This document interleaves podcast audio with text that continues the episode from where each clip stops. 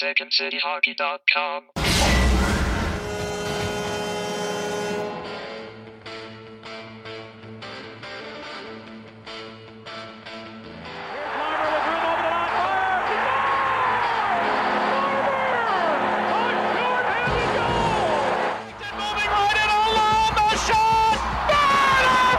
Did it again?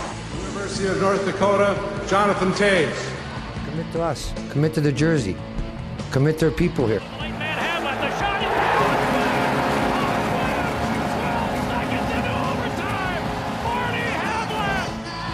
back, Sokol drives, gets in front, scores! Now it's in the net, they score! It's in! They score! The Hawks win the Stanley Cup! The Hawks win the Stanley Cup! Ahead comes Seabrook with a shot. He's got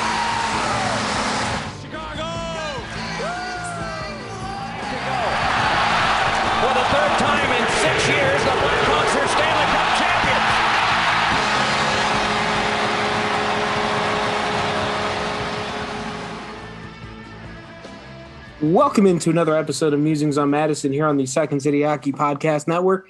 I'm your host, Dave Melton, the site manager for Second City Hockey. You can find me on Twitter at underscore Dave Melton, and you can find all my stuff at secondcityhockey.com, along with the stuff from all the people that you're going to get introduced to right here. It is my usual line mates once again this evening. First off, the analytics darling of Second City Hockey, Shepard Price. I have as many postseason points as my favorite player. You also have as many postseason wins as the St. Louis Blues and Edmonton Oilers exactly, and combined. the Edmonton Oilers. Yep. Oh no! Wait. I oh yeah, no, the Blues I've- got swept too. Okay. I've only lost one fewer series in the playoffs than Connor McDavid. Oh, boy. How how is Shea Theodore doing this postseason? Ah, rough. It's, it's rough. It's It's, rough. It's rough. It's Yeah. rough. Yeah. Well, um, you know, thoughts and prayers. Thoughts and prayers, Shepard. Thoughts and prayers in this difficult time for you. Of, it is difficult. of watching your team in the playoffs or watching one of your teams in the playoffs. I'm just hate watching from my couch as an not well, not neutral observer because I hate a lot of teams, but uh, less interested than I would be if the Blackhawks were playing. I guess is what we describe it. yeah. Meanwhile, I'm just having constant heart attacks. Uh, well, there's medication for that. You should look into it. Yeah. Also with us this evening, this evening, he is to Second City Hockey what Jonathan Davis is to Korn. It is Milsavage. Uh, I'm trying to think of a Korn reference, but I ate too much Chipotle to think. Well, Mil, you, you got the life is what we're going with. Um, how about I'm trying to think. Okay, Are you feeling are you feeling like a freak on a leash? no, I, I like the first record the best. So, Oh, you liked it you liked them before they were mainstream? well, no, just I like the. Never mind. I just pass. okay, we'll pass. Um, Mill, by the way, is on Twitter at Mill182. Shepard's at Shepard Price. And the third person I'm going to bring in, she's not on Twitter, but you can find all her stuff at secondcityhockey.com under the name LBR. And she is the Second City Hockey Bull and Wall of Text. It is Betsy. If I like space out, it's not because my brain is mush. It's because I'm trying to pay attention slightly to the Carolina Nashville game. Um, and Carolina just scored right before this started. So even though it's unwatchable, I still am going to watch because So it's not- It's not quite unwatchable, but it's working on it, is what you're telling me. It's trying its best. I was not expecting a Korn reference. I am so sorry. That caught me so off guard. I know, like I, I usually go like you know like mid two thousands punk and emo bands, but I decided I just was I was driving home before we were doing this, and I just like what band? Like I was trying to think of one just off the top of my head, and like I feel like I should just die. I, I almost went with like a Limp Bizkit one, but I don't want to do that too. Uh. I, I, no, I prefer Limp Bizkit to Korn, but uh, no, my uh, just quick anecdote. One of my good friends used to play in a Korn like tribute band, and he didn't love doing that, but they made a lot of money. They'd play like House of Blues and stuff. And so I've seen them so many times, and I'm just like, I feel like I've seen actual Korn. Like they did the Adidas stuff and the dreads and All right, just- what what was the name of the band? uh, Freak on a Leash. Oh, I thought it was gonna. I thought it was gonna be better. Not gonna lie. I mean, you know, I don't do the whole tribute band thing, but like, Oh well, there's still time though. No, if I if, when I get older, I want to do a all dad bar cover band, but we don't do one band. We do like everything from the '90s called the Foo Fathers. I'd I'd go. I'd pay not- money. I'd, I'd pay money to go see the Foo Fathers. Yeah, thank you. But I'm not a dad yet, so I can't make it happen. Uh, I don't have a good segue out of that, so let's just let's just Podcast is over. one. Podcast is that's it. good night, everybody. Um, but yeah, hey, I guess we could talk about some Blackhawks hockey now. Um, I'm, I mean, they're they've been done for a couple weeks, but we're still talking about them because who else we're going to talk about? The Carolina Hurricanes? I mean, that'd be more fun to talk. Yeah, it probably would be. My countrymen. But I Maybe guess, not right now because the fucking Nashville Predators are making their lives miserable and mine. Look what happens when you're fast. Uh, must be great. I know. Yeah. Um. So so speaking of things that weren't so great or all that fast, uh, the Blackhawks defense we're going to talk about this evening, uh, as we talked extensively about the Fords at last week's episode. So we're kind of do a similar format, just kind of do a season recap of everything related to the Blackhawks defensemen. And really, I I, I liked the format last week, so I think we're just going to follow a, a similar format and just run down the roster. And I, I guess we'll uh, I'll, I'll start with a name, and I'm going to throw this to Shepard first, as I usually do.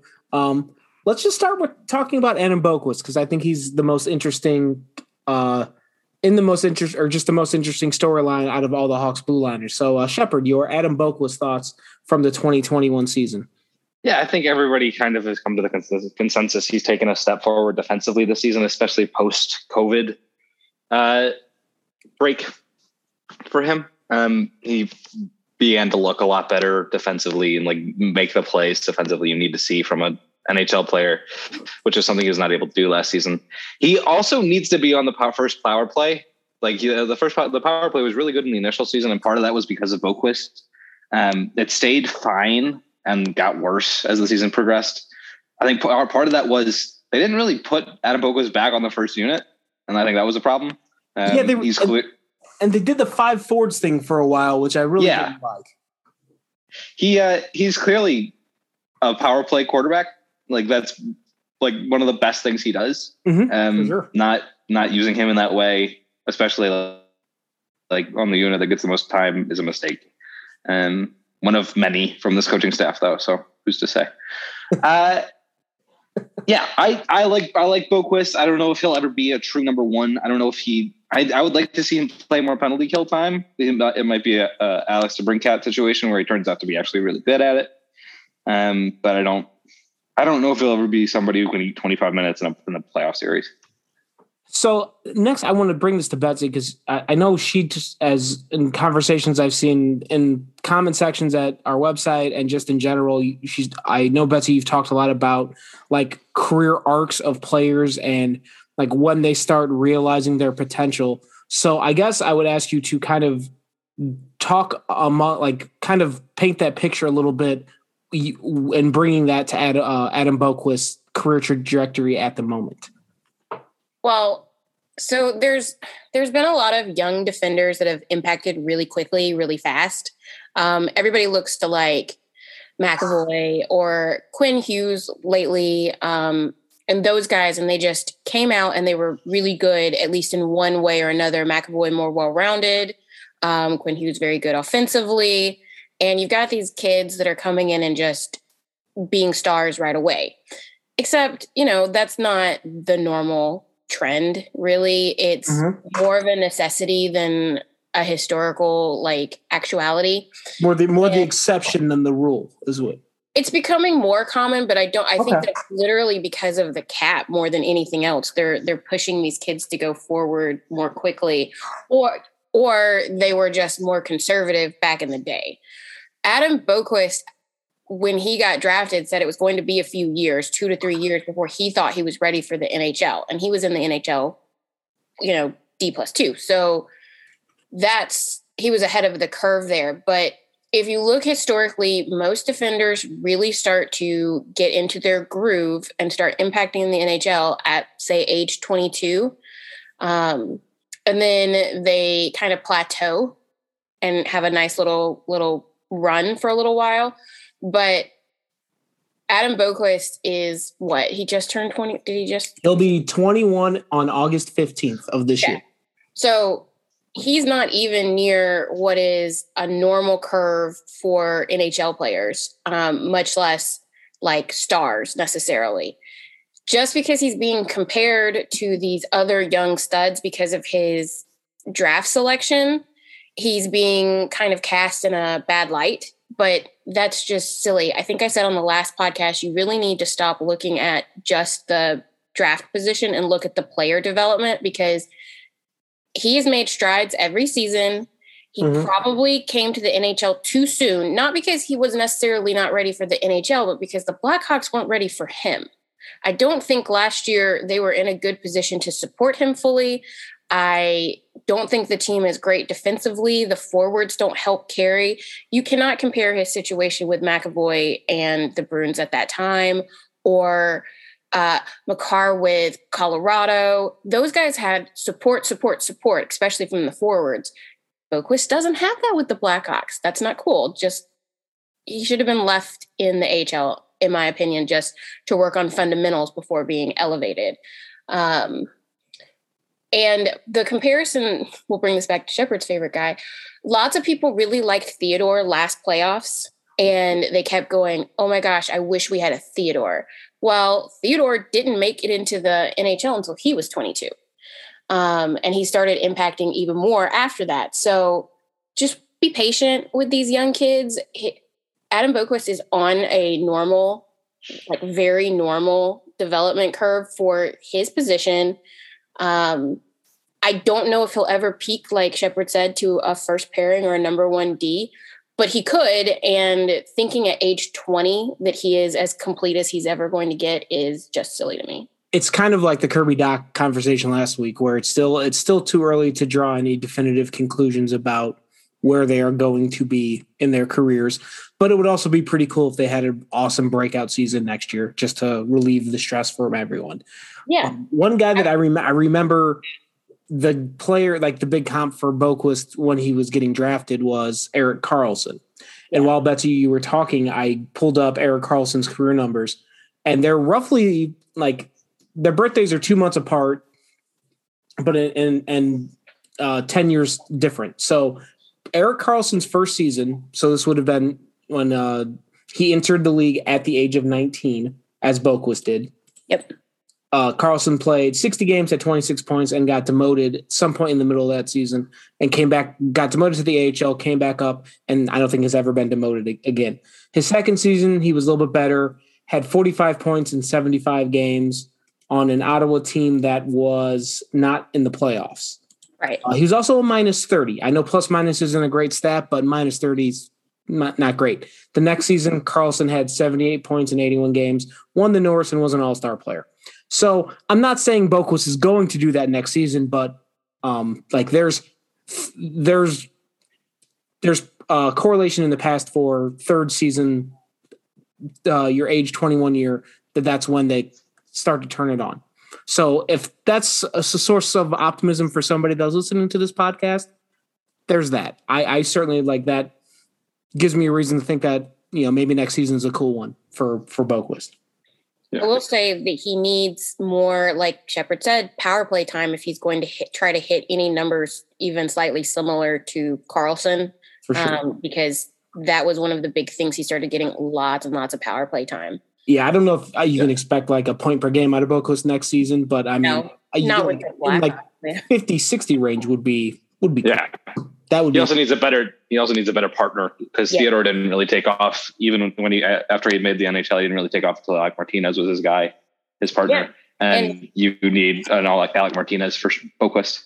And Quinn Hughes is a perfect example of he he's been struggling this season, not necessarily as much in points, but like all season long. Part of the reason the Vancouver Canucks didn't have a great season is because Quinn Hughes wasn't doing as well as he did last year. And I don't think it's because he took a step back. I think it's because his defense partner was different this year. And um, it's because uh, Tanev, however you say his name, like left. Yeah. yeah. Uh, Mill, any uh, Adam Boqvist thoughts to to toss in? Yeah, um, kind of going off what Shepard said, I do really think he should be quarterbacking that first power play unit. Uh, something about Adam Boqvist is I can't remember the last time a Hawks defenseman could walk the blue line the way he does. I mean, uh, his footwork is is really really great, and so is the stick work. I think that and, and not this not to go into this conversation over and over, but if we were playing a system where he had a uh, stay at home guy kind of playing back like center field, and he could kind of go be a cowboy, I think that would benefit him a lot more. The style mm-hmm. of play that he does, kind of like I don't want to compare him to Duncan Keith, but how when Duncan Keith was younger and he was faster, he was kind of allowed to go roam, and there was somebody back there to kind of give him that because because if Boqvist gets burned, a lot of times they're getting scored on because there's nobody behind them. Yeah, and I remember like the thing you said about stick positioning, like the one play from Boqvist that I remember the season, it was so so nonchalant, but there was a pass. I think it was a pass from behind the net towards the slot and he had his stick in the perfect place and he deflected it out of the zone and the Hawks got a two on one the other way and scored on it. Yeah, he, you know, like just little little things like that are like signs of progress. Just a stick in the right spot at the right time. Well, that's the thing is like I think his skill set is. Um, I'm not saying he's a number one guy, but it's it's pretty impressive, especially for being so young, like what you just said. But I I don't know that his usage uh, in both special teams and five on five is like it's not his fault that some of the things happening to him are, are because of the usage or partners. Yeah. So that that's all you know. I, but I, I am on the Adam Boqvist train. I think we all are. Yeah, yeah. I, I'm I'm looking forward to seeing what he does next season. Hopefully healthy. Let's hope that wrist yeah, is okay. Yeah, yeah, yeah. God, I forgot about that. I mean, he's he's still know. young. He'll heal. Um, yeah, well, I said that about Kirby Dach when he got injured in that large children's tournament. Uh, can we not? let's, let's, let's just not. I don't want to do this again. Well, you know. Yeah. Um. All right. So Connor Murphy. Um. I feel like there's not too much intrigue or uh, dialogue here with him. I mean, like he he's is what he is. He's he's a pretty good defensive defenseman, and I got I got I don't have too much bad to say about him. He is what he is at this point, and I think he's a reliable top four guy. Any any burning thoughts, Mill? We can start with you since uh, we went the other way last time. Oh, burning thoughts on our large Irish son. Um, you know, I think again, this is a guy we all talk about in in uh, high praise. He's a he's a good defenseman. Um, obviously, he doesn't have the wheels that we would like him to, but that's you know he's still very very useful. Um, we need to get him a helmet that won't come off. And I think that having Connor Murphy negates the need for a lot of guys like Calvin de Haan or like Zadora, like those kind of guys, especially in the system. But he's the guy that I'm I'm keeping over any other kind of quote unquote stay at home guy. Yeah, uh, no no disagreements here. Shepard or Betsy, anything else to add? He's a number two. He's he's not a number one. He's somebody who, if the Blackhawks by chance, uh, again, I I this is a hail mary, and I think it's not a likely one. Uh, got Dougie Hamilton. He's a perfect complement to a, oh, to a type of player like that. Um, Chef's kiss. yeah, because uh, he, he can play he can play defense defense better than a lot of defensemen in the NHL. Um, and he chips in he chips in and produces enough to earn his keep. Otherwise, Betsy, anything else to add? I mean, Murphy just on the penalty kill alone is valuable because the Hot Blackhawks aren't great on the penalty kill, and he and ironically our you know favorite player Zadorov are actually two of the better defenders on that this season for the Blackhawks. Um, and yeah, Murphy, I agree with Shep. He's a number two, really. Um, and finding the right partner for him could make a really good top pairing or if they wanted to go the old Keith Seabrook route, you could have Murphy be on a shutdown pairing with like a Hammer Oduya kind of thing. They just mm-hmm. would need to find somebody a little bit more mobile for him than maybe a little bit more, even more, more mobile than Johnny Oduya, and he was a pretty good skater.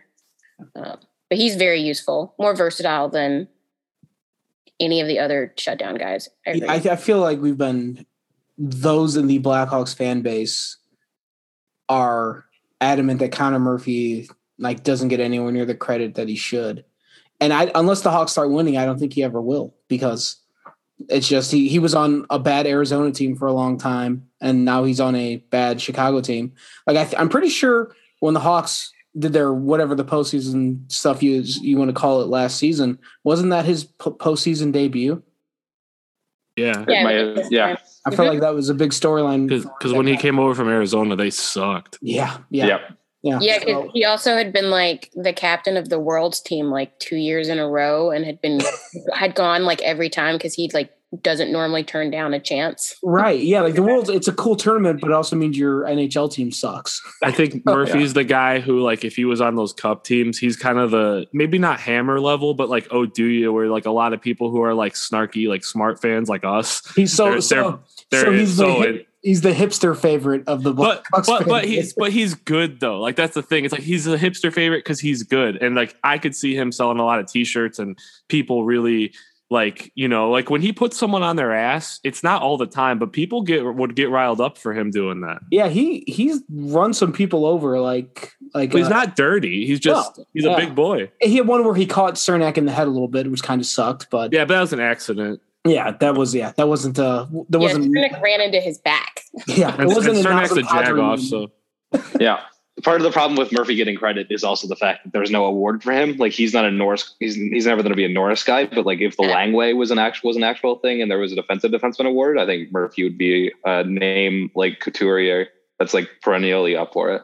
But like like the Selke doesn't really go to or, all- or like the Norse is now just like the best offensive defenseman now. It's not really Yeah, that's the is that Rod Langway that trophy? Rod. Yeah, Yeah. Rod Langway. Yeah.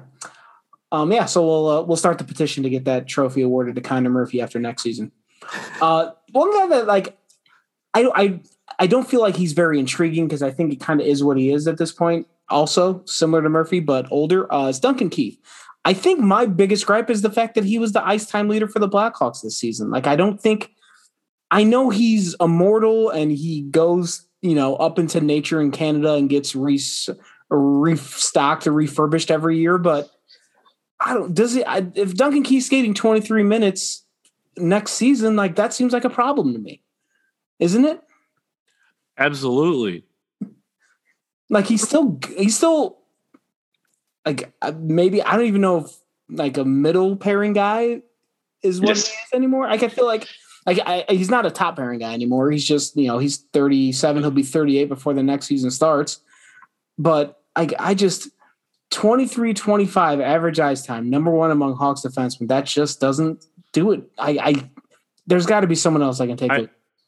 I have a hot take, but it, I love Duncan Keith with all of my heart.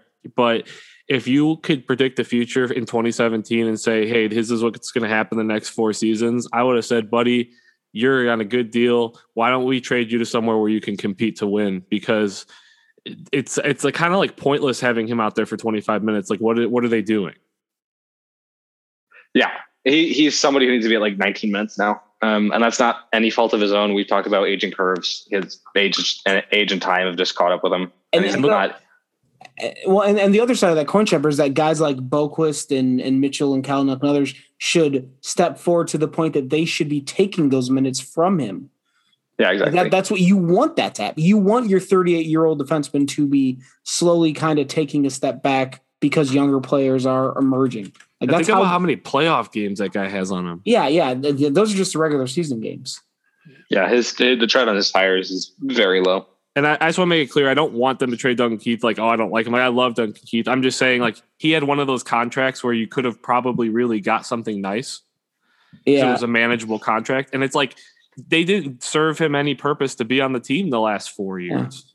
I mean, there was always the fear of the recapture if he ever wanted to retire early. I mm-hmm. don't, I think people's fear of that, like GMs might have feared it more than they needed to because so far I don't, has anybody except for Kovalchuk actually done that? Everybody else has just gone on LTIR. So Kovalchuk. I'm still, I'm still fingers crossed that Shea Weber does it. Like, because that would just totally screw the Predators? That's a good thing. That's a good thing. He should retire a year I know, that's what I'm so saying. there's a I hope- 24 million. I hope Yeah. he does it because that would be just ridiculously funny to me.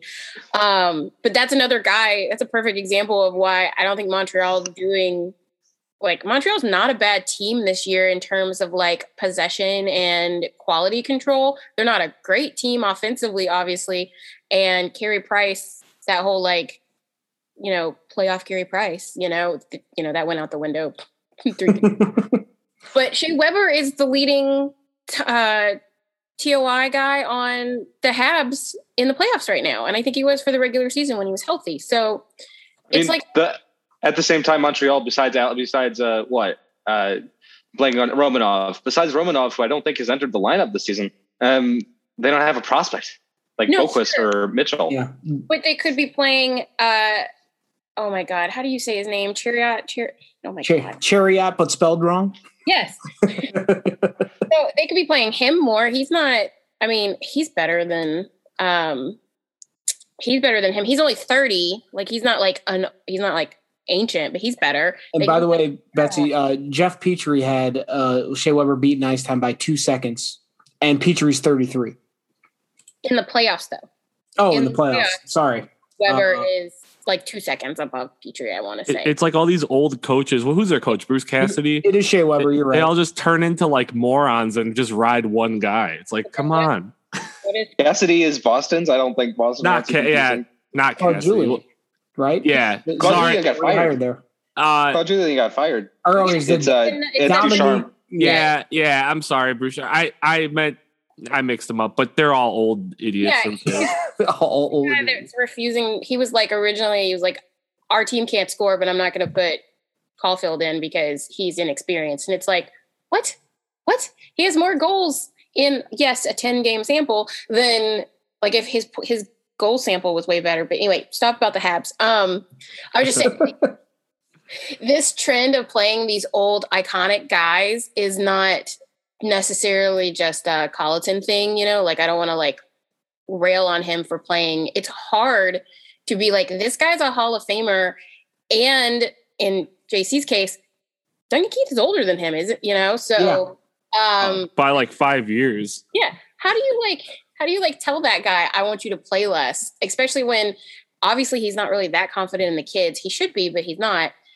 I there's it's a weird situation. I'm like, it's another reason I don't really think Colliton should be the coach because if he can't make that tough conversation with he doesn't need to be disrespectful. He just needs to have the tough conversation with Keith about downing his playing time. I don't think he had that conversation with Seabrook properly, and that's why Seabrook had some, you know, uh, vexed comments in the media about JC. But you got to have it with Keith. You got to tell him, "Can we get you down to at least three, like number Well, three minutes?" Come on. before before we go to a break, I just want to add to that too. It's a good point. A lot of these teams, like Colorado, right now, they don't have that problem because they're not old. Yeah. Um, but when you're a team like the Hawks and you have these guys who are clear cut Hall of Famers, but they're they're get, hitting 40 soon, it's like Betsy's absolutely right. You have to have that conversation. But the problem is the Hawks didn't plan any type of rebuild. They fired their coach and tried to compete, and then they said they're rebuilding now, and they still didn't have the talk. So that's on the Hawks. Yeah, and when JC first got here, I mean, the first thing he did was put Seabrook back in the first pairing with Keith. So, like immediately, like the first ten games after him, Keith, uh, Seabrook's minutes went from like sixteen or seventeen to like twenty-two. and he was And- looking at- at all the bit hurt that he was. Yeah, and it was it was already. I was like, okay, well, he's just trying to fill it out and all that kind that kind of stuff. But so far, other than obviously finally realizing last season that Seabrook needed to play way less minutes, um, it it just hasn't happened with Keith. It does need to happen. I think Keith in the right role could totally still be useful, especially as a mentor. Um, and I think he's embraced that a lot. It sounds like it from his quotes, at least. Um, it just needs to happen. Duncan Keith is great. He'll be an icon forever, but he can't play that much minutes anymore. That many I- minutes. Uh, it. the, the thing you said Betsy earlier about like it's it's not an easy conversation to have like as coach and G, like even if Bowman has to sit in on the meeting to ma- make the point come through but that is why you get paid a lot of money to do these things it's not no one said it was going to be easy but like these are the these are the things you have to do as a coach and or GM or whatever of a professional franchise sometimes you have to tell your 38 year old future first ballot Hall of Famer that hey you're not 28 anymore, so we're going to dial you back a little bit. And even even if he doesn't like it, I feel like he needs to hear it straight from the horse's mouth. Um, but also, if you want to be a total meathead, uh, Nicklas Lidstrom did win a Norris Trophy at the age of 40. So Okay, that the- was the- a that was a prestige that was a prestige and name brand thing though. and the Red Wings didn't bring guys up until they were 30 anyways. They stayed in the system forever. Yeah, yeah. I just I just wanted to just just throw that out there to be a total meatball because uh, I then I was looking at that team. Their top three icemen was 40 year old Lidstrom, 30 year old Nick Kronwall, 31 year old Brad Stuart, and then 37 year old Brian Rafalski. That was your top four. They played Chelios and he was like 45. Yeah, and to be fair, I mean that league wasn't the same then. It's not as speedy now. Yeah, and dude, two line pass rule and that. Yeah, Yeah. yeah, for sure, for sure. And and Lidstrom's a different type of player than Keith was, so it's not. I just I was just clicking through stuff, and I was I was trying to find another guy that had played at, in Duncan Keith's age or at Duncan Keith's age and still skated as many minutes. And Littrum was the only Uh, guy I could find. Niedermayer was close, but I don't think he was quite 38. He retired at like 36. 30, 36, yeah, but he Yeah. was like stylistically probably the best comparison. Yeah, and like like the only other name I could think of is Chara, who's obviously a completely different player because he's you know six foot ninety three. Yeah, you don't stop being massive. Yeah, He should just be in the NBA. somebody somebody described him in a broadcast as six foot fourteen, and I thought that was hilarious. Um, so anyway, uh, yeah, we've got a lot more guys to get to, so this uh, this is gonna be interesting to do. But we're gonna take a quick break, come back on the other side of this timeout, and talk about some more Blackhawks defensemen, and maybe even get to the goalies at some point, or maybe not. I don't know, but come back and find out if we do or not.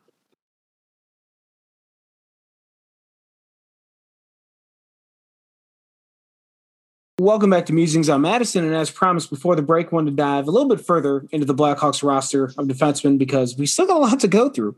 Um, we're going to start with, um, well, we, uh, Nikita Zadorov. I, I don't even, do we need to say anything else about him? Bon voyage. No? No.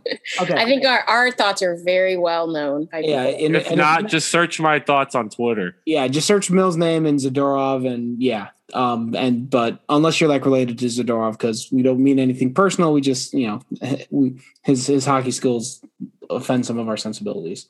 Um, anyway, let's move on to another guy that is another, uh, very much an up and down season, uh, but also his rookie season. So there's a lot, uh, lot to dissect there. Uh, Ian Mitchell. I uh, will start off by acknowledging that I am a massive Ian Mitchell apologist because he has the exact type of skill set that makes is my favorite type of hockey player. Uh, he got Brian Campbell's number, and I was a huge Brian Campbell fan. So there's a lot of reasons for me to like Ian Mitchell, and he was really fun for the first month and had some rough stretches towards the end of the season, got scratched a lot and probably too much. Um, so I'll throw it out to the group. I don't know what you guys thought about Ian Mitchell this season. I mean, his the lack of him playing towards the end of the season is one of the reasons I don't think development was as much of a priority as it should have been this season because guys like him and Beaudin and even Kalynuk to to some extent weren't iced as much as they needed to be. Um, Right. And that's like when you wave the white flag before the season, and then the coach decides, "Hey, I'm going to go for the playoffs," even though this is not a playoff team and never was. Um, that's a problem. Uh, he should be getting a lot of time next season. Um, I can't guarantee that'll happen given the head coach. Um, so he's well rounded. He should be good. He was great in college. I don't think this is about a Borgstrom situation yet, where it was like, oh, he's great in college and just never translated. I think Mitchell has the ability to transition transition to the NHL. It's just about how much time he gets and like chances to screw up he gets because that's going to be important. Yeah, just 1502 average ice time. Just like I know he's a rookie first season, all that, but oh, that just that seems so low. So low. It is very low. A lot of it's skewed by when they played seven defensemen too, a little bit. Like not all of it because he still didn't play a whole lot, even when there were six. But there were times when he and Beaudin were getting like 10 minutes in a game. And I was like, what is even the point of that? Send them back to Rockford to play some minutes. Yeah, 10 minutes is what you give Kyle Cumiskey and David Rundblad when you're trying to shelter them because you have to play them. It's not what you give a guy you're trying to develop. No, I'm being serious though. Like, No, you're right though. It's I- it's just funny hearing those names again. I agree with you guys completely. It's like you gotta look. Guys are going to suck when they start as a defenseman in this league because it is hard to play in the NHL. And I would assume I don't know, but it's like look at Duncan Keith and Brent Seabrook as rookies and second year guys. You know, and, and it it happens to Hall of Famers. It's gonna happen to guys, even if they're you know good, bad, whatever. Let him get the reps. And I don't know if you guys knew this, but uh, Ian Mitchell's dad was a right-handed defenseman who played three games for the Minnesota North Stars. Did not know that. So shout out Roy Mitchell. Um, I'll just I'll leave off with Mitchell is still one of the better transition players on the team on a poor transition team. Um, he was one of the better guys at getting the puck out of the zone, for example. Um, so I agree with Shep that I think there's skills that he has that he did very well in college, which was play driving and transition, which ended up leading to offense, but he was also good defensively coming back. I think those can translate. They just need to give him more of an opportunity. And also, I would have liked to have seen them allow him to play through his issues because there were other defensemen that had really low lows that never, like, it took forever for them to be sat or they never were sat.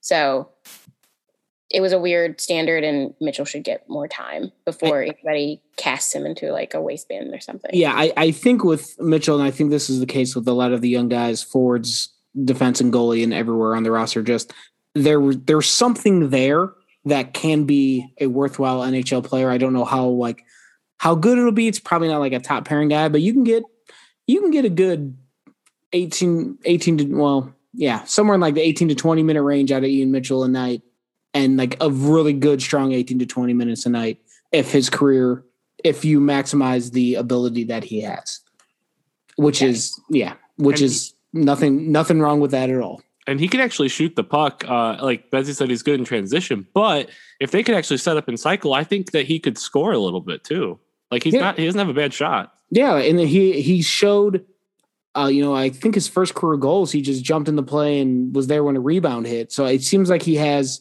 the offensive instincts that uh, lends itself to being a fairly productive offensive defenseman. So, or maybe not, you know, uh, you know, like a Erik Karlsson or Adam Boqvist type, but also not going to be a total passenger when the Hawks are on offense. So, yeah. So, uh, yeah. So, uh, more more Ian Mitchell next season, please. Uh, up next on the list, kind of in the same, I don't know if it's not the same draft class because I think he was drafted a year before, maybe a year later. Uh, Nick Beaudin is the guy I'm referring to, though. Yeah, Beaudin was an 18 first round pick, 27th overall. Played one game last season, 19 games this season. Another guy who didn't get a ton of ice time, even when he did skate. He was actually down at 1347, which was lower than uh, Ian Mitchell, which I didn't realize his ice time was that low. But again, uh, to kind of piggyback off what Betsy said, it feel like every time Beaudin was in the lineup, it was with the seven defenseman arrangement, which wasn't great. So I don't know any any Nicolas Beaudin thoughts out there. Yeah, he needs, he's continuing to develop. Uh, seven defenseman is a huge problem for him because he played like ten minutes those nights, and that's that's nothing for a defenseman. Um, I think he can be good on the penalty kill.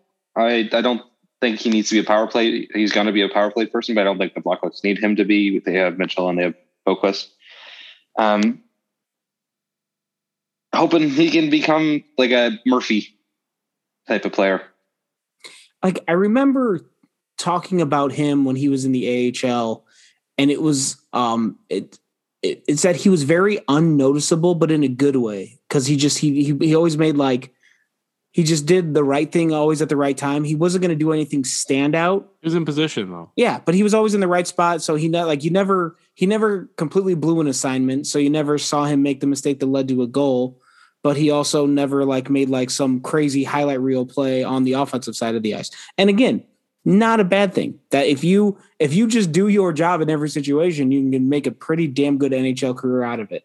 Um, but another guy that just kind of I guess we'll just have to see what he does next season because uh, there's uh, he's only played about 20 NHL games in his entire career, so there's a lot.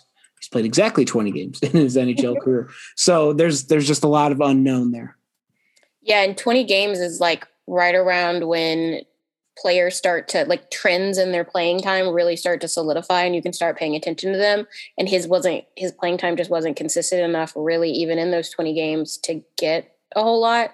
Like, for example, speaking of transition and zone exit specifically, Beaudin is the only player, the only defender on the Blackhawks that exited the zone above average. Now, his sample is skewed because of his ice time, because it's, you know, based on per 60, but he did that attempting the most per 62. So, you know, it's like if you could put these guys in the proper usage and um, with the right line mates with a good system, I know that's all, all of that's like all these perfect things. It like it just feels like he could be useful, and we just don't know how much or for sure until he plays more. Right. Also, can I just piggyback on what Shepard said, but kind of edit it a little bit? Seven defensemen was just generally a problem all year, and I am tired of it. yeah, that's. I, I hope that experiment ends with this season, but Especially when they're not playing the guys they need to be. Yeah, and like one of the arguments was I remember they said uh, they were doing that because they were worried. It was like because they're worried about Calvin de Haan's health. Like, well, then scratch Calvin de Haan if he's not healthy. To hell, they were worried about his health. They dangled him out there hurt all the time. God, yeah, that was such a bizarre. Like, if that was the reason for it, like, holy shit, guys, what are we doing here? Um, but and while we're there, uh, Calvin de Haan, I, I feel I think I said at some point during the season that I feel like Calvin de Haan's not going to be on the team next season, either trade, expansion draft, or whatever. It just seems like he's not. There's not a place for him on this roster anymore. I think he can still be a viable, reliable uh, shutdown or I guess stay at home type of NHL defenseman. So it's not a really knock on his play. I think his biggest issue is his health. Is he just he seems to always be hurt. I think he's another player hampered a little bit by the system. Yeah. I think that it especially, especially hits defensive defensemen. Um, and I think he's somebody who probably shouldn't be in our top four and an NHL top four, probably a top six. Well, I said that to somebody uh, in a reply in the comment the other day. I said they went out and built this, you know, get this coach. We're doing hybrid man, and then they have guys like de Haan going out there, who's a stay-at-home defenseman. It's like it doesn't it doesn't benefit him at all. Yeah, round round peg in a square hole. type of deal. Exactly. He's not a bad player. Um, Yeah. I mean, but you have a Connor Murphy, so you don't really need a lesser, more hurt Connor Murphy. I know he's the other side shot, but you know, Yeah, I think I definitely think there's a there's plenty of play, good places for Calvin de Haan in the NHL. It just may may not be in Chicago anymore. and I don't dislike him though. I do want to say that I don't dislike the guy. He also is apparently a, like a huge beer guy. Apparently, like he started his own brewery wherever he lives in Canada. So so uh, big ups for that. Shout out. yeah. Um, let's see. Keep going down the roster here now. Uh, there's like Alec Regula played three games, and I don't even know if there's much to talk about. How about Riley Stillman? I think he's an interesting guy because he only played 13 games with the Hawks. Yet they decided to give him a three-year contract extension for 1.35, I think, each year. Yeah, which I thought was it's it's weird to see a guy get a three year contract for only one point three million dollars because usually if a guy earns a three year contract, he's getting more money. So I just I thought that was it was just a weird looking contract to me. So it's I, I can't get too upset about it because it's only one point three million, but it's also three years. So and I just I don't I don't know what thoughts I have on Riley Stillman. So what do you guys have? there's better prospects that play the same sort of role as he does in the in the system Yeah. that should probably get his spot. Alex he's- Vlasic. He is only comes to mind. twenty three though. Yeah, but at, at 23, we should you kind of know what a defenseman is, as as Betsy said. Like you you sort of plateau once you hit 22, and he's hit he, he's hit 22, and he's like a sixth defenseman. He's not. There's guys with higher upside coming. Well, I guess nobody likes you when you're twenty three. But Betsy, do you have anything else to add about Riley Stillman? I liked Riley Stillman actually. Um, not I don't disagree that there might be better prospects. Um, I think Vlasic eventually will be better. For example, I think he's got more upside, but I also don't think Vlasic's very physical. Like he's big and he uses his body well, but he's not overly physical in college, at least. Um, maybe that'll change. Um, but Stillman is physical. He's not as big. He's not as skilled, um, except maybe his skating. His skating's actually pretty pretty good. Um, but he was smart with his physicality, which is what I liked. Like if they're trying to incorporate defensemen that can play with a little bit of an edge or can use, you know, their body in a more meaningful way, I'm up for that, just not meaningless hits and checks. And I think Stillman was much better at that than some others. Now his sample was very small, obviously. So I don't know how that would pace over a full season, like if you just start to ramp it up or whatever. Um, don't know. I I didn't mind him. I don't mind that they might want to give him some chances because Vlasic's not coming over next year. He's going back to college. I don't think Regula's ready. Um, I don't really know if that many more below him are ready. So if like de Haan is gone, I don't mind giving Stillman a left-handed chance um, to see what he's got at the very least. And 1.3 is nothing And if he is good during that span of that, that takes him all the way to 26. So, you know, that's fine. There's Yeah. nothing. I, he's fine to me. Yeah, like it it feels like if, even if he doesn't, he'll be like the sixth or seventh defenseman, and again at 1.3 million. I don't doesn't doesn't it doesn't ruin your salary cap. At least it shouldn't. I don't. I, I don't even think he's going to finish his contract here. I think for that kind of control, that cheap, that means they want to trade him eventually. Um, Yeah. And also, my blink tattoo is burning. Thank you, Dave. Um, You're welcome. yeah, yeah. I think uh, it's just like I mean, remember when they signed? Uh, not that he's this bad, but remember when they signed Bollig, and it was just like, what the hell are they doing? And then they just sent him to Calgary to die. It's like it's one of those like he's. Are I mean, Stillman's what he is, but I just don't think that they're gonna keep him for three years. And if they do, he probably won't play very much. He's like a seven. Yeah, he'd have to like really break out for them, I think, for him to stay the whole time. So I think it's the a low, low risk move.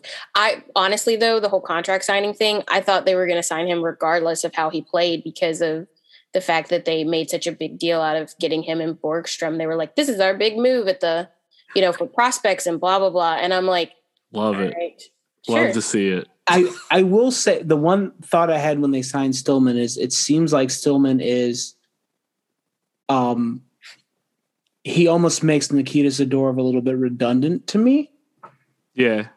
So that was where like if if I mean I take Stillman at 1.3 over whatever Zadorov is going to That that's the thing is like not to get into this the Dorov thing, but regardless of what you think of him, he's basically being replaced for a fraction of the price. yeah. So You why not? Who cares? It's it's a memorial it's a Memorial Day sale. Replace him for a fraction of the price. Especially if Uh, you end up actually playing Stillman more where he probably should be, which is bottom pairing. Yeah. Um, Yeah. he used to do it for Z. So Yeah, when Yeah. he like got into the lineup, like that's when all our defensemen started dying. You guys remember that? It was just like, oh, like who do we have out there? We have four guys. and honestly, he wasn't bad in those minutes. Like that's why that's why I'm like, I don't mind seeing him more, is because when they gave him more minutes in a very small sample, I didn't mind him. So let me see what you got. He Yeah, he- wasn't. He, wasn't noticeably good though either. Nobody he got noticed pantsed a few times. games. Yeah. Like everybody was bad in those games, but like on a curve and relative, I felt like he wasn't bad. I didn't mind him. It's my like that's such a cop out way of saying, Yeah. all right, I didn't mind him. It's fine if he plays some more. Well, ju- just, to to throw in our favorite buzzword, you know, he did jump into a really fucking weird system to play right off the bat. Yeah. It's like, no, seriously, he comes over and they're like, all right, go chase this guy 200 feet around the rink. Okay. Yeah, but you all mentioned replacing Zat Zad Zadorov as if that's something that needs to happen when it really isn't. Uh, they don't need a Zadorov in the system. They need more players like Adam Boqvist or Nicolas Beaudin or Ian Mitchell or Wyatt Kalynuk. We're taking yeah. baby steps, Shepherd baby. Yeah, well, when Sod, if, if yeah, but keeping a guy for three years that's a, that's a, a We don't think- replacement is not baby steps. That's bad. we don't it's think just flat out bad. stay. well, we they've been ba- they've been baby stepping through a rebuild for three and a half seasons now. stay. Sure. Look, I'm looking for any progress here. Okay. I well the the idea, Shepard, I I think was what that uh you you can't re- the system probably is going to get replaced, but at least we can maybe move get some better pieces into it, and then and then once the system gets replaced, then everything's better. At least you know we hope so. Maybe Uh, worse.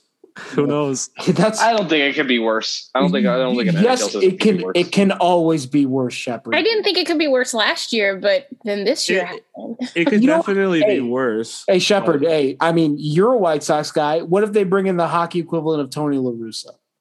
Oh, cool. We're And, gonna and go then back why to you don't have a team that can outplay how shitty your manager is? So, are we gonna? Go My fight father and I were discussing that. now? What'd you Who, say? who is the hockey equivalent of Mike of uh, Tony La Russa? My father and I were discussing that. Mike Keenan, maybe. I don't think anybody's. Oh, is I don't know. It's, it has to be somebody that's so old at the start, and I don't. Keenan may not be old enough. Who, who who respects the unwritten rules of hockey and would rather get their guys thrown at than, than them Babcock? hit a home run? But my my first thought was uh Tortorella. But Tortorella's not old enough. No, And neither is Babcock. Mike But Tortorella is kind of cool off the ice, though. Keenan's seventy one and hasn't coached in since the 09 season. So actually, that would make him the perfect Tony. God. Who drinks the most is the real question. Oh yeah. and all, no, I was just joking, Dave. I was like, "Are we going to bring back fighting in the 300 level?" oh, fucking hell! um, well, Relegate all of Chicago. we've almost completely gone off the rails, but we do have one guy left that I want to talk to before My guy. finish driving this uh, truck into the ditch. Uh, shout out Tony La Russa. But uh, Wyatt Kalynuk is the guy we want to talk about. Um, because uh, uh, I, I'm, I'm, I think we're all kind of on board that he was uh, one of the biggest, most pleasant surprises of the season. That like they signed him. He was drafted by Philly, I think, in the seventh round. Never signed, and the Hawks picked him up, and he just kind of like an under the radar thing. And then every time he played, it was just kind of like, like he was uh, to piggyback of what you guys were saying earlier. He was noticeable in a good way. Like he every game, it seemed like he made like one or two plays. You're like, hey, that was that was good. I like that. Yeah, and the fact that it took so long for him to get into the lineup sucked because he was just sitting right there. Well, I mean, I don't. I, I that was. I, I feel like that was more a a turn uh, or a situation of like guys just ahead of him on the organizational depth chart because he was a undrafted free agent signing, and you know there were first and second round picks ahead of him. So I can I can forgive that because he did get to play 21 games, and he did average 16 minutes of ice time, which again could be higher and hopefully is higher next season. I'm uh I'm gonna be that jerk off who gets his jersey and then they trade him next year and I'm gonna jump from the balcony. Um not down all the way down, but just onto somebody in the Just club maybe level. like break a limb. And no, I'm just gonna jump onto someone in the club level. It's fine. okay. Uh, my seats were they took the seats out. Now there's a bar in that corner, so we have to sit above it. It sucks. Um, but uh, basically, like with Kalynuk, he plays that like real sexy style of hockey. You know, like he he is not overly flashy, but like his passes always look beautiful and crisp. He knows where to be. He could skate, not like superstar level, but he just doesn't do anything where you're like, oh, he's ugly like that. Like he he looks good playing, and uh, I'll have to get a. Actually, I lied. I do have 148 jersey, so that'll be my second one. But I'm gonna have to bite the bullet and buy it. So the, the Mill Savage uh, jersey purchase seal of approval is a pretty big one. So that's that that's a good sign. Uh, Betsy or Shepard, anything else to add about uh, Wyatt? I mean, uh, I'll let Shepard go. there's two good Wyatts in the system, and Yeah, uh, yes, there is. so he sort of came out of nowhere, college free agent, played well. Don't mind seeing him again next season. Give him a full shot at like a regular season. Yeah. I think he's a good example of. So we were talking about development curves and how players tend to hit, you know, defensemen at least tend to hit it like 22, 20, you know, and they start plateauing a little bit. Um, he came in at 23. Um, he turned 24 in April. So he's somebody who came in a little bit older than that and then just kind of impacted very well. So it's kind of like, okay, you have to be patient with some of these guys. Sometimes they're not going to impact earlier, and maybe they'll come in and just be able to take off like that. Now, twenty something games is not a huge, you know, twenty one games is still not a big sample. Again, it's possible that he'd hit, oh, he would have hit a wall like Mitchell did, but his initial start was better than Mitchell's to me Mhm. this season. Um, he, I want to say that he was second only to Boqvist in points per 60 in all situations, and he didn't play on the power play as much. Um, and had the highest individual point percentage among defensemen on the team. His, I don't, we don't have micro stats for him because the sample was too small in the samples that Corey tracked, but I know for a fact that his transition is good. And Mill's right, his passing is probably one of some of the best when he attempts it. He does turn the puck over a little bit too much in the neutral zone, but that's all things he can work on. Um, so yeah, give him more time. I, I think to to your point, like Philly just kind of let him uh, like hung him out to dry for a while in their system. I feel like like he just like I don't know. It feels like weird that they didn't even want to give him a shot.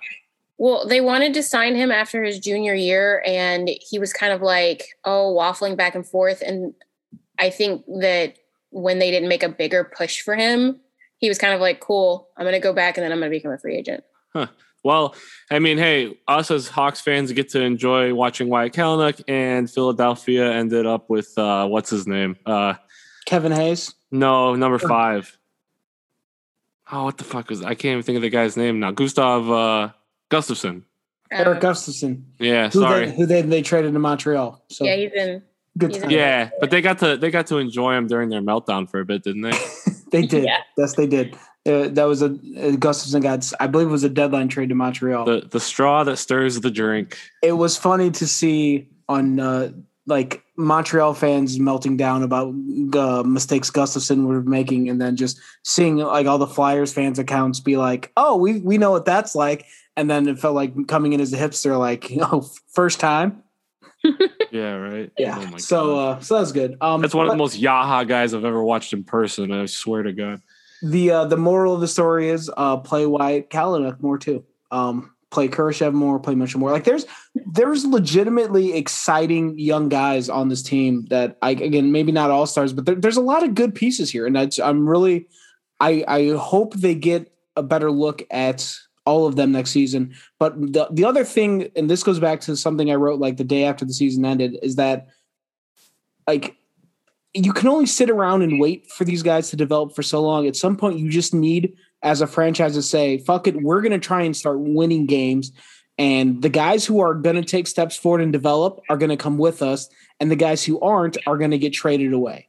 And it's not everyone, there's not roster spots for everyone. Like they've, they've got too many guys almost at this point, which isn't a bad thing to have. But eventually, you need to start thinning out your own herd and figuring out who's going to be with you for the long haul and who's not. So that's why kind of my my theory for what the Hawks need to do this season to start going forward and figuring out which guys are going to be along for the ride and who's not because it's a there's a lot of people on this ride right now. So, yeah. Any any other uh, Blackhawks thoughts? I guess we'll have to talk about goalies next week. That'll be you know, there's Ha- only three of them, but we can Hashtag free Phil. We we can also talk about Prosper, like the the guy that they just signed. You know, Oh, Arvid so Soderblom? Soderblom? did you say Soda Blah? Soderblom? Soda blah. Blama. Soda blah. Yeah, I uh, I learned how to type an umlaut uh, the uh, the umlauts over the O on a Windows keyboard when uh, I wrote that article. So uh, I've already I'm already ahead of the game. Now you can start commenting Motorhead on everything. Uh, well, no, I'm just gonna start working Malort references into every. Yeah, article. Malort and Dimmu Borgir. what? Did, I don't know what you just said. I'll send them to you. You'll laugh. Okay. Uh, any any other Hawk stuff? I, I think we're good because I, I if if that's it, uh, I think it's time to talk about some food stuff. We can do that. I think we can do that. So, uh, Mill, I, I believe it's your turn this week. So, All right. So yeah, my hot take is about food, but it's kind of a weird one, but it's something I was thinking of. So I don't know about you guys, but I'm always like on the go and I like to eat while I drive because I never have time for anything. And I feel like when you get fast food, they don't ever make any of it like adequate for fucking eating in your car. Like, why don't French fries come in a thing that fits in your cup holder? You know what I mean? Instead of like a big wide one. Or burgers, you have to like unwrap, or they put it in a box that you can't hold the box and eat it. So I'm just like kind of pissed off that they don't make it more convenient for me to eat my conveniently fast food. you know what grinds my gears? I mean, I think some like I feel like some of the fast food places, the French fry container is more cylindrical in shape. steak and shakes is because I get every time I go from Atlanta to my mom's house, there's a steak and shake on the way, and I'm like, yep, give myself some cheese fries, which is not that hard to dip while you're driving, actually, um, and No, then a shake. But you, but doesn't it make it like way more convenient that you could put it like somewhere and just Oh, kind of sure. I, ch- I I stick it in my. You're right. I stick it in my cup holder, and then my shake in my uh the second cup holder. So yeah. But like if you go to like I don't know like McDonald's, theirs is like wide and like doesn't fit anywhere. I don't know. Or like if you get a sandwich in like the box, like the cardboard box, you can't hold the box and Oh, eat yeah. it. No, So then that's you have- impossible. Then you have shit everywhere because you're driving. It sounds like a- you need to make something and then go like you design something that this will work for, and then you go on Shark Tank to get a bunch of money so you can patent get it. commercials. Don't they have a tray for that? Like I thought there was some sort of somebody had made like a tray that you sit on your lap while you're driving and eating, and it's a it's your. I don't want it on my lap. I want it like to sit right like where the gear shift is. On my lap seems like it's going to be like No, I that I don't want that. So what you're saying is I'm going to be on NHL Network at three in the morning doing infomercials, like all the the worst. That's the most accurate part of this entire thing. Like I'm the like it's the worst infomercials you could ever watch, and you're like, just put the highlights on. I'm trying to fall asleep to this. Ugh. Yeah, I know that wasn't like a good food take, but like I've been like, I like eating Taco Bell, and I feel like burritos are like a good driving food. But oh they need to but they need to put it in like a like how they put the tacos in those little cardboard things for the Doritos ones. Why don't they just make like a burrito holder? I normally when I so I only eat bean bean burritos from Taco Bell. That's a the, their beans are not good, but like for some reason other bean burritos are good. Anyway, if you break them in half, you can just they're much easier to eat because then they're not going to squish out the bottom. Well, Um, I like I don't eat meat at right. all, so I always get black bean shit from them. But Yeah. it's like a mess. I I've I've never had any trouble eating them in the car because maybe it's because I break them in half. Um, but that's I I do that because I want to make sure that there's um it's not all right in the middle. If you break it in half, you can kind of squish squish it down.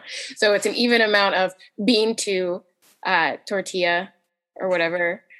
You know, Ratios- food ratios are food ratios are very important. Everything Right? Yes. the Mhm. proportions are clutch. You know what drives me fucking crazy real quick about Taco Bell is that they can't they don't really have actual hot sauce and they won't put it on for you. So you have to like open the damn thing or do it while you eat it. And that you can't do that while you're driving. Oh yeah, food condiments need to not be in little plastic baggies. They need to be. I the the minute they started doing honey mustard in um the little like things you can dip in, I was like, yes, thank you. I need to dip. I can hold this now. I'm still like I'm still trying to think of like the ideal eating while driving food. And like burritos are high on that list. That that's it. That's a But like imagine if you had a burger, but like it was in like a half cardboard thing that you could hold. Yeah, burritos are good because they come in their own little container themselves because they're Yeah. wrapped. But like a like taco wouldn't be. uh, oh taco, yeah. Taco while driving, no chance. Unless unless you a slice of pizza. Quesadilla. Yeah, Quesadilla quesadilla is bad. good. Mhm. Quesadilla would be bad. Pizza's not bad either, but you're not getting that at a fast food re- place usually. The ideal driving food is the bag of uh, Starbursts that are already unwrapped. Yeah, I was I was gonna say like a like a candy or a popcorn or beef jerky. Yeah, there's no like like those are all like more snacks than meals. Though, so yeah, I'm- Well, you guys know when you go to like, for example, like if you go to a hockey game, they give you like a little box or something with your food in it. Like I kind of feel like that would be more adequate for drive through than like a bag, unless you're gonna eat it at home and you want it to stay hot. I don't know. Maybe I should to stop going out to eat. I do cook a lot. I really do. I just can't cook and drive like eating that kind You- oh, of oh, you can't cook and drive at the same time, though. Why not? I am not that multifaceted. I usually just don't care if I like it. I don't get stuff with sauces when I get drive through. true. So Yeah, I'm just yeah. like, if I get like, uh, one of my favorite things to get is uh, chicken biscuits at a place in um, the South. It's called uh, Martin's.